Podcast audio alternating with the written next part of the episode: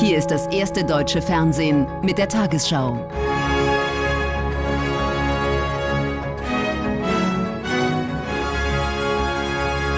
Heute im Studio Susanne Daubner. Guten Abend, meine Damen und Herren. Ich begrüße Sie zur Tagesschau. Politiker der Ampelkoalition haben sich für klare Regeln im Umgang mit künstlicher Intelligenz ausgesprochen. So sagte SPD-Chefin Esken im Bericht aus Berlin, dass die Überwachung von Menschen auch am Arbeitsplatz nicht hingenommen und verboten werden müsse. Digitalminister Wissing von der FDP forderte in der Bild am Sonntag schnelle Regeln auf europäischer Ebene. KI sei im Alltag angekommen und werde unser Leben grundlegend ändern.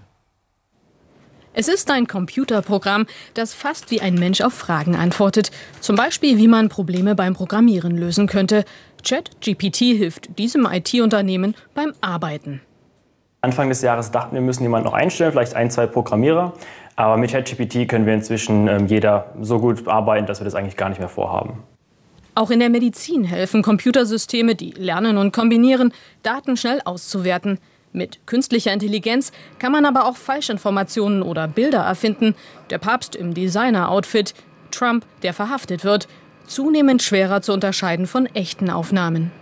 Auch weil selbst Fachleute derzeit nicht immer genau verstehen, wie KI zu ihren Ergebnissen kommt, gibt es die Forderung nach einer Entwicklungspause. Wenn wir es einfach so weiterlaufen lassen, dann gibt es ein böses Erwachen. Das eine sind KI-Systeme, ähm, die eine Menge Schaden anrichten können, und zwar nicht in ferner Zukunft, sondern in naher Zukunft. Und das Zweite ist, dass äh, sich die Macht dieser KI-Systeme in zu wenigen Händen von kommerziellen Interessen kontrolliert ähm, bündelt. Die SPD-Chefin zweifelt an einer Entwicklungspause. Sie schlägt im Bericht aus Berlin vor, im Kampf gegen falsche Bilder und Texte die echten zu markieren mit einem Wasserzeichen. So dass wir ähm, sicher sein können, dass wir es da auch mit, mit äh, echten Darstellungen zu tun haben. Die anderen erkennen wir dann am Mangel des Wasserzeichens von allein.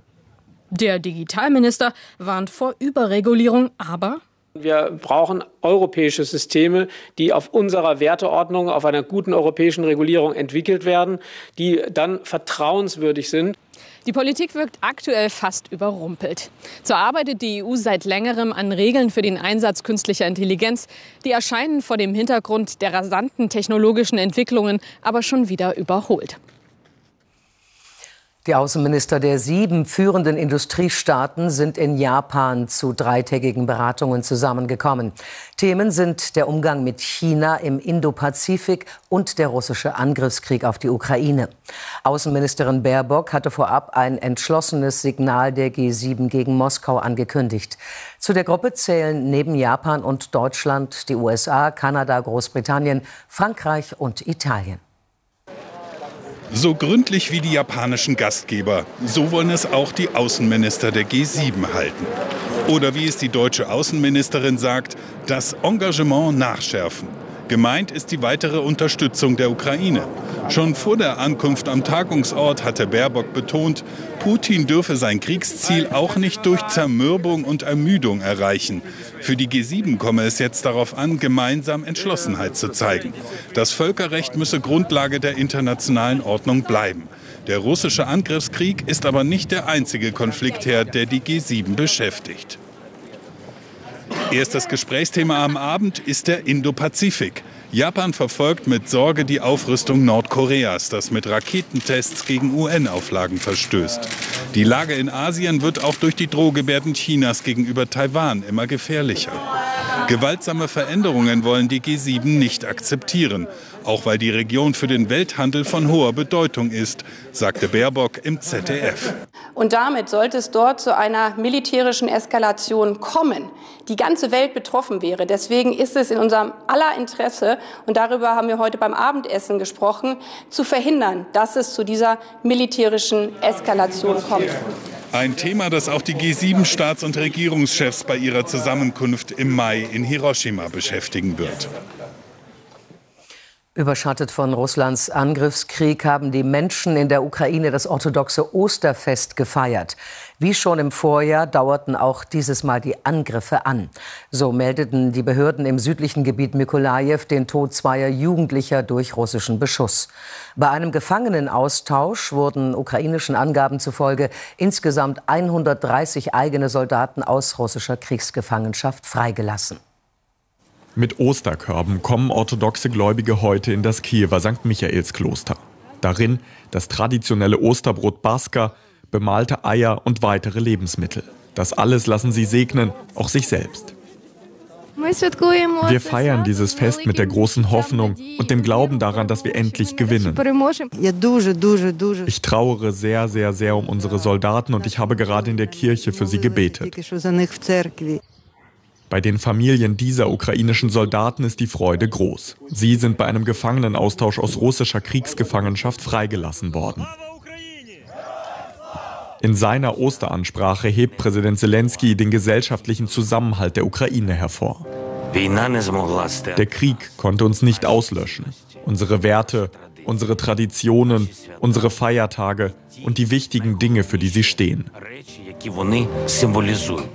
Auch an den Feiertagen greift Russland die Ukraine an. Dabei wurde im Süden des Landes in der Region Saporizhia eine Kirche zerstört. Im Gebiet Mykolaiv sind laut Behörden zwei Jugendliche getötet worden. Viele Gläubige hier beten dafür, dass sie das nächste Osterfest in einer freien und friedlichen Ukraine feiern können, gemeinsam mit ihren Familien. Denn gerade kämpfen viele Frauen und Männer an der Front, andere sind ums Leben gekommen und noch immer ist ein großer Teil der Ukraine besetzt.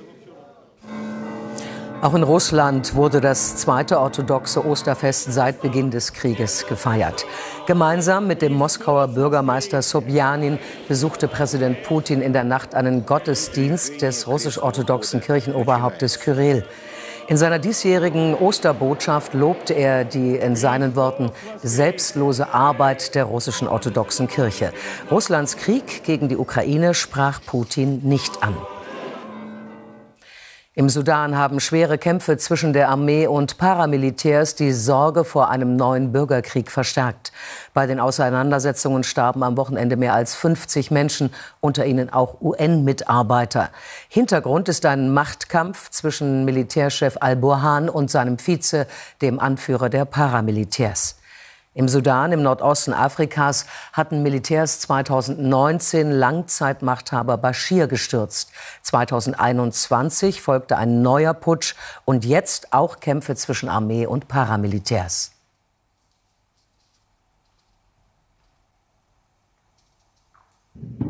Raketenbeschuss.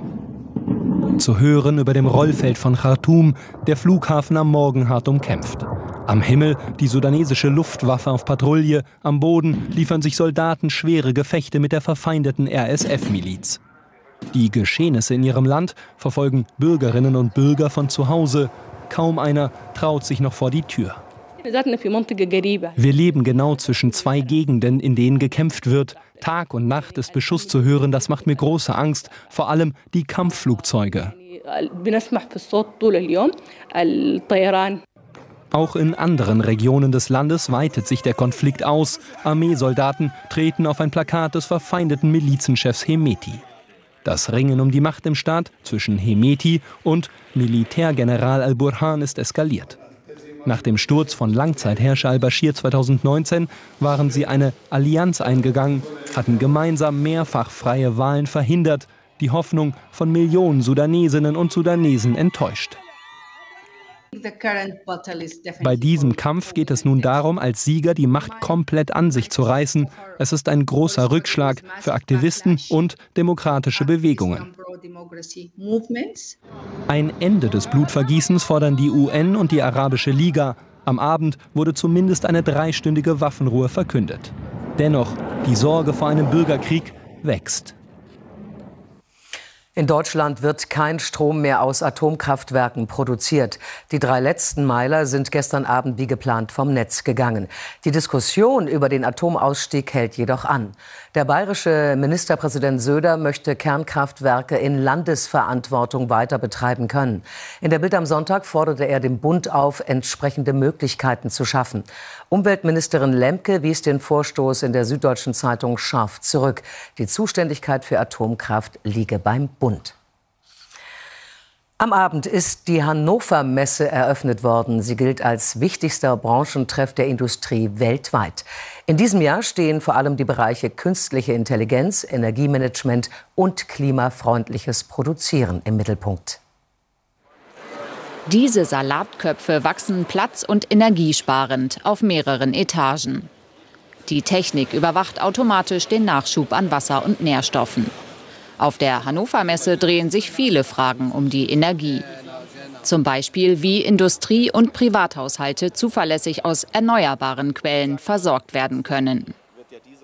Wir haben genügend Fläche, wir haben genügend Wind, wir haben genügend Solar. Wir müssen jetzt im Endeffekt nur in die jeweilige richtige Technik investieren, dass wir dann auch Strom einspeichern können oder Energie einspeichern können, dass wir Energie besser verteilen können, nicht nur über die Stromnetze, sondern auch über die Gasnetze.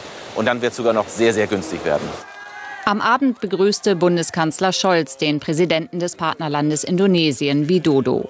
Der Kanzler kündigte an, künftig wirtschaftlich enger mit Indonesien zusammenarbeiten zu wollen.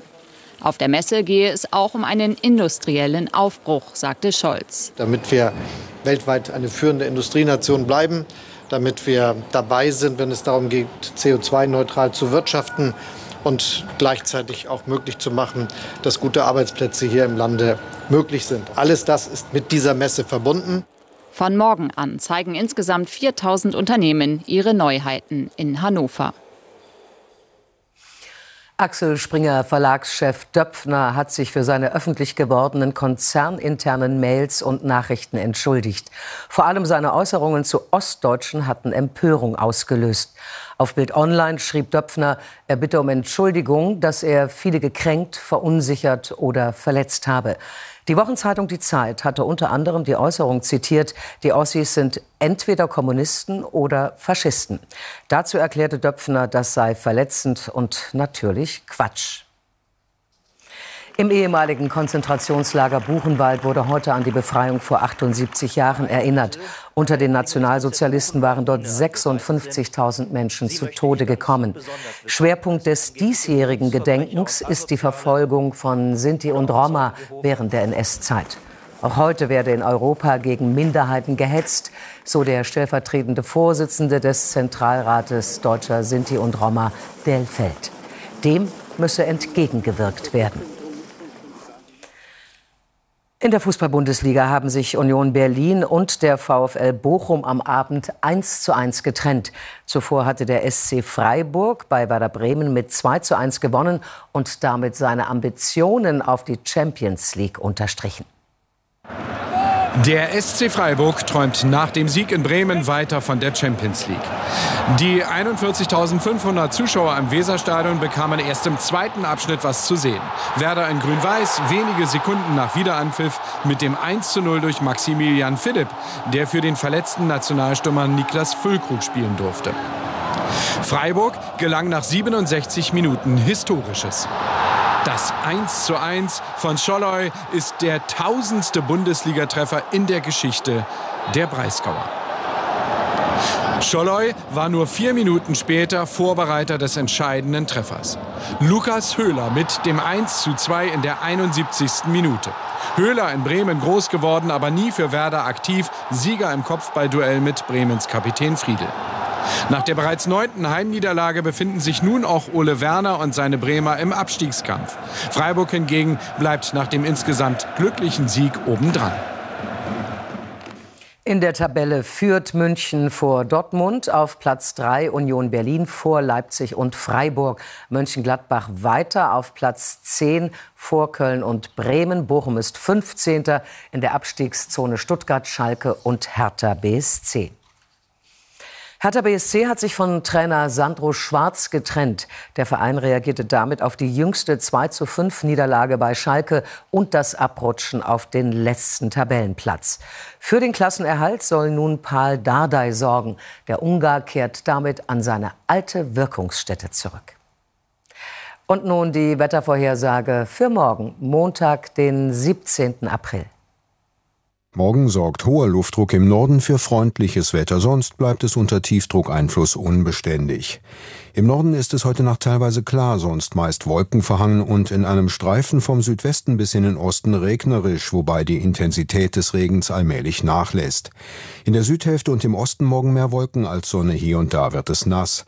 Im Norden und Nordwesten ist es deutlich freundlicher und zum Teil auch länger sonnig. Heute Nacht 8 bis 2, am Alpenrand nur um 0 Grad. Im südöstlichen Bergland sowie in der Ostsee morgen einstellige Werte, sonst 10 bis 16 Grad. Auch am Dienstag liegt der Norden auf der freundlichen Seite, während sonst Wolken dominieren und stellenweise etwas Regen bringen. In den folgenden Tagen geht es unbeständig weiter und im Bergland fällt zum Teil wieder Schnee.